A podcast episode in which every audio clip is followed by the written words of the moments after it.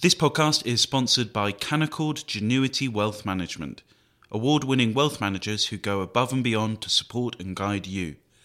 Visit candowealth.com to start building your wealth with confidence.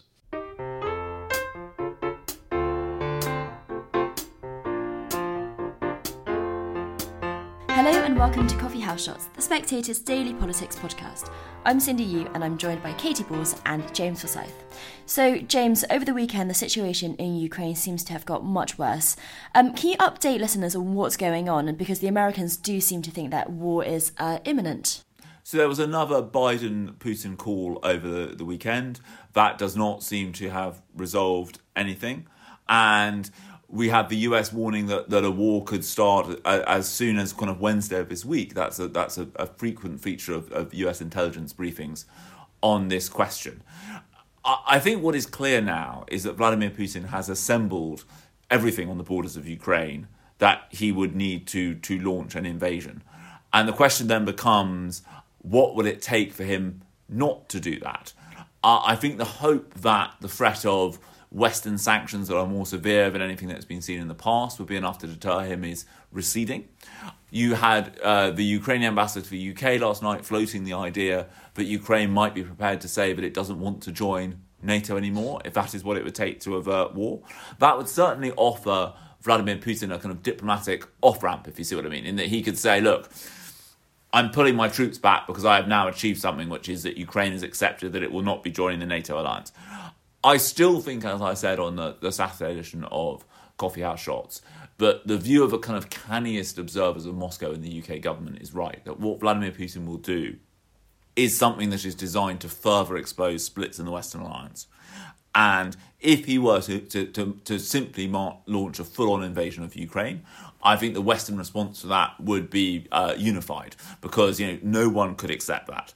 I think the challenge is if he does something less than that, and that he would be looking to do something that would expose the fact that there are subtle differences in the positions of, say, the US and the UK and France and Germany. And, you know, whether he moves to do something like that. I mean, that is the big question. I think the other thing is, you know, we are already seeing the Russians attempting to create leverage, I think, for future negotiations. Look at the fact they have stopped uh, the export of ammonium nitrate. Russia produces about two thirds of ammonium nitrate. That's crucial to fertilizer production. If the price of fertilizer goes up, in time the price of food goes up. Think that is clearly something that Russia is trying to do to so it it can basically say, well, look, if you're going to put sanctions on Russian energy exports, we won't export these these materials that, that, that, are, that are needed in your industries. I think one other thing to watch for is we know that there will be massive sanctions on Russian financial institutions if Russia were to invade Ukraine.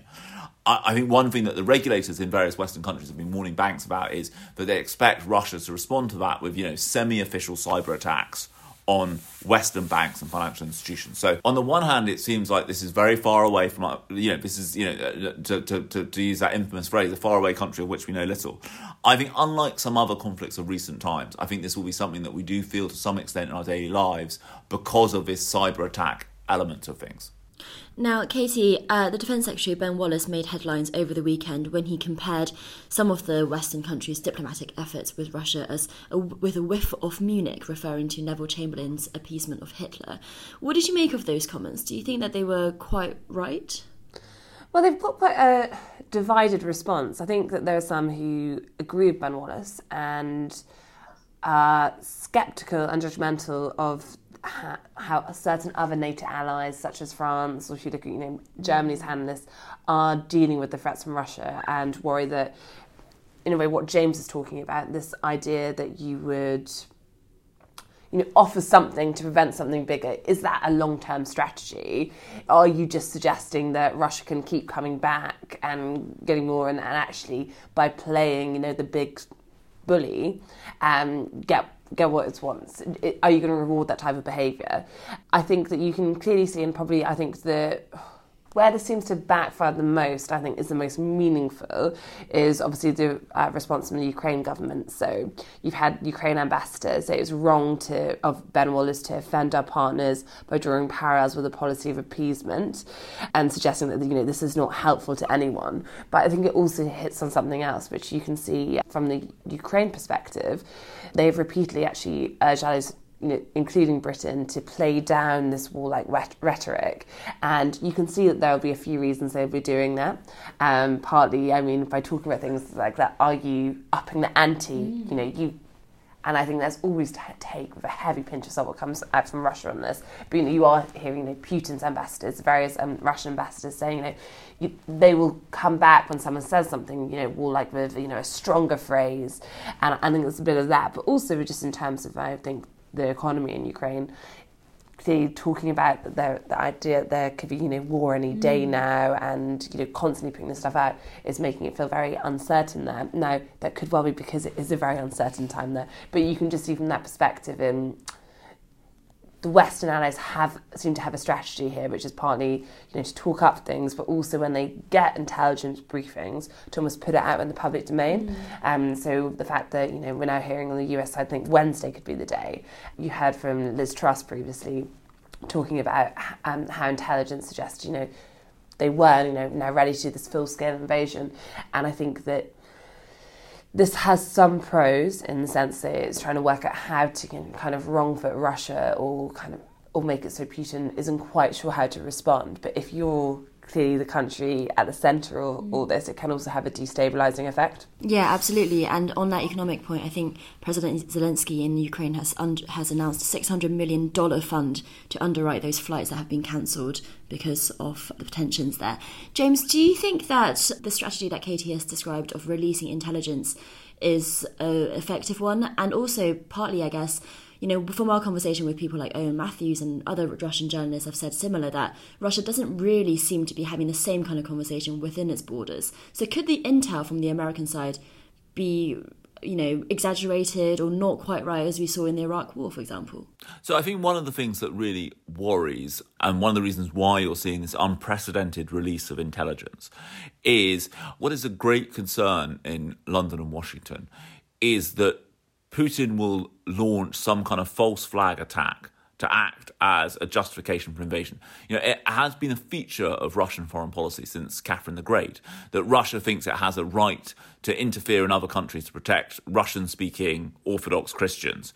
And I think one of the concerns is that, you know, in one of these two regions where there are Russian proxies in Ukraine, but, you know, that the Russians might themselves, for example, launch some kind of mortar attack on those places then say that that has been carried out by uh, Ukrainian government forces. And to protect people in those regions, Russia is now moving in militarily. I think that's one of the reasons why the West is so keen to put this intelligence out there because it worries about, you know, 72 hours of confusion about whether this was a false flag attack or not, in which time, you know, Putin could have created new facts on the ground and that, that you know, that initial confusion could also stymie attempts to get a unified Western response going. So I think I think it is an attempt to say, you know, look, we know what you are up to. Don't think that announcing some kind of false flag attack as justification will, will be effective. I also think your point about the the economy is completely right. You know, the reason that the Ukrainians want Joe Biden to go there is to is to try and send a symbol of normality at but it's very hard to send a symbol of normality when you know Western embassies are being evacuated. There's a flight of capital, a flight of people. These Russian naval exercises are essentially making it very hard for Ukraine to export things. And you know, one of the things about the situation at the moment is even without Russia launching an invasion, it has already done significant damage to the Ukrainian economy. And you know, I think the general view is that this troop build-up on the Ukrainian border cannot be maintained for much more than two to three weeks. And so I think people have a view that, you know, by the end of this month, we will know what Putin is going to do or not do. Some people have, have traditionally thought that the end of the Winter Olympics on the 20th of February would be that would be a day to watch. The Americans are obviously flagging up this Wednesday, but you know I think the theory is that the ground will never be more suitable in terms of its you know frozen condition for a Russian military incursion uh, than it is going to be in the last couple of weeks of this month. And Katie, finally, um, we've talked a little bit about Ben Wallace on this podcast, but the other two British politicians obviously taking the lead on this are Liz Truss and Boris Johnson.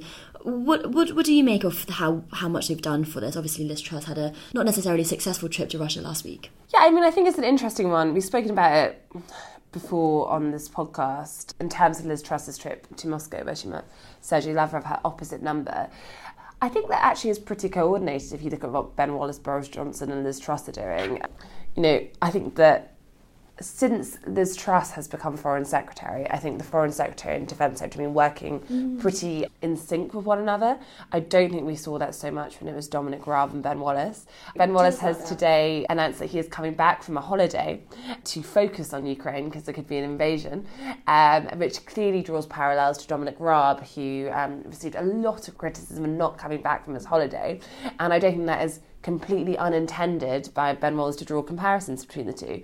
But I think that was a much more rocky relationship between Foreign Office and MOD at that time, because partly because things went so wrong with the Afghanistan mm. evacuation, there was a blame game, briefings from both sides, from both departments. And I think that we are seeing a much more functional relationship now. Obviously, all relationships will have their own frictions, but I think when you're looking at Liz Truss's trip to Moscow, I mean, I think there are clearly some who say she should never have gone in the first place, knowing that person's character. But the fact that she was criticised after it does suggest she was holding the government line, which is what mm. everyone has been doing on their various trips. Katie and James, thanks very much, and thank you very much for listening. Join us again tomorrow.